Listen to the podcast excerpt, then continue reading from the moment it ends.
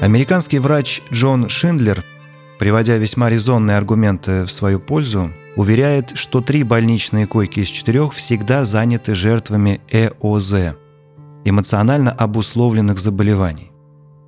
Иными словами, трое из четырех больных были бы сейчас здоровы, если бы научились держать свои эмоции под контролем.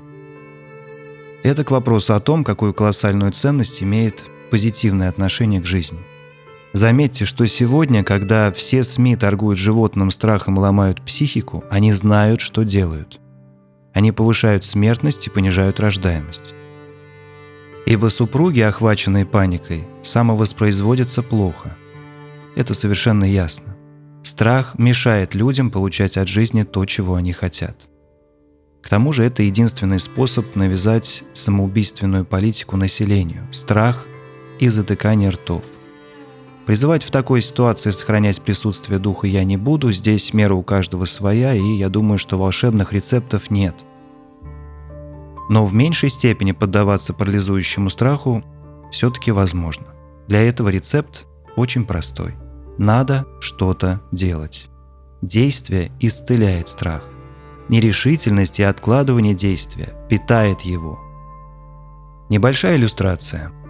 Примерно полвека назад один товарищ, которого звали Мартин Селигман, по заказу военных проводил эксперимент над собаками, опираясь на схему условного рефлекса Павлова. Правда, с небольшой корректировкой, да? Если у русского ученого животные по звонку получали мясо, у американского удар током. Все логично. А чтобы такие собаки никуда не дергались, их фиксировали в специальной упряжи. И Селигман был уверен, что когда упряжь будет снята, а подопытных животных переведут в вольер с низкой перегородкой, они сбегут при первом же новом сигнале. Ну, поскольку все живые существа, как мы знаем, стараются избежать боли любой ценой. Между тем, поведение собак ошарашило экспериментатора. В новом вольере они почему-то все так же обреченно сидели на полу и пронзительно скулили.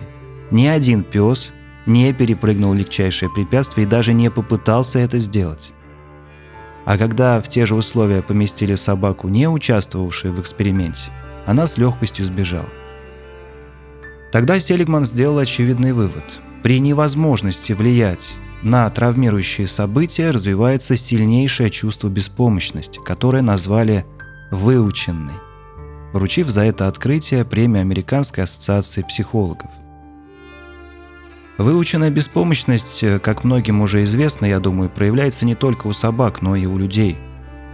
Данный эффект подтверждался учеными разных стран многократно, причем было установлено, что если человек систематически терпит поражение, если он переживает трудные ситуации, в которые его действия ни на что не влияют, а также, я подчеркиваю, если он регулярно оказывается среди хаоса, где постоянно меняются правила игры и любое действие может привести к наказанию, то у такого человека атрофируется воля и желание вообще что-либо делать.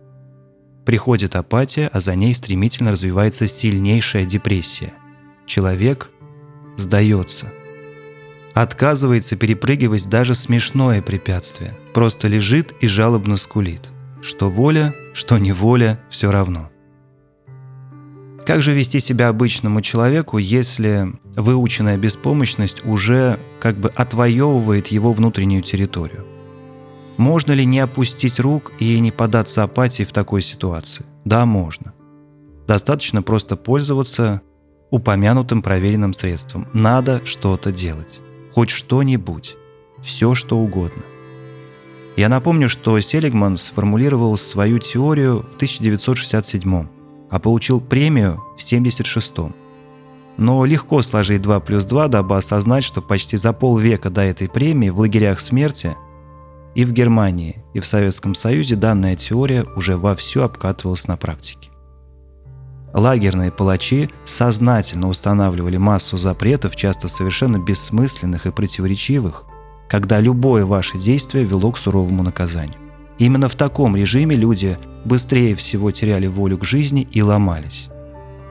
Так вот еще раз, в чем же противоядие? Делать все, что не запрещено. Можешь помыть посуду – мой. Можешь почистить зубы – чисть.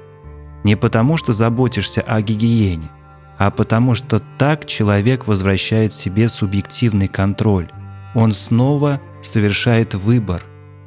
Самое важное – это собственное личное решение, то есть любое элементарное действие становится вакциной от превращения в овощ. Плохо идут дела – бегай по утрам. Не можешь бегать – занимайся на спортивной площадке. Не можешь заниматься – просто ходи, только действуй. Действие рождает уверенность. Кстати, еще один пример. Американские психологи Роден и Лангер провели как-то серию весьма зажигательных экспериментов в местах, где человек наиболее ограничен в свободе. Тюрьма, дом престарелых, что там еще, приют для животных.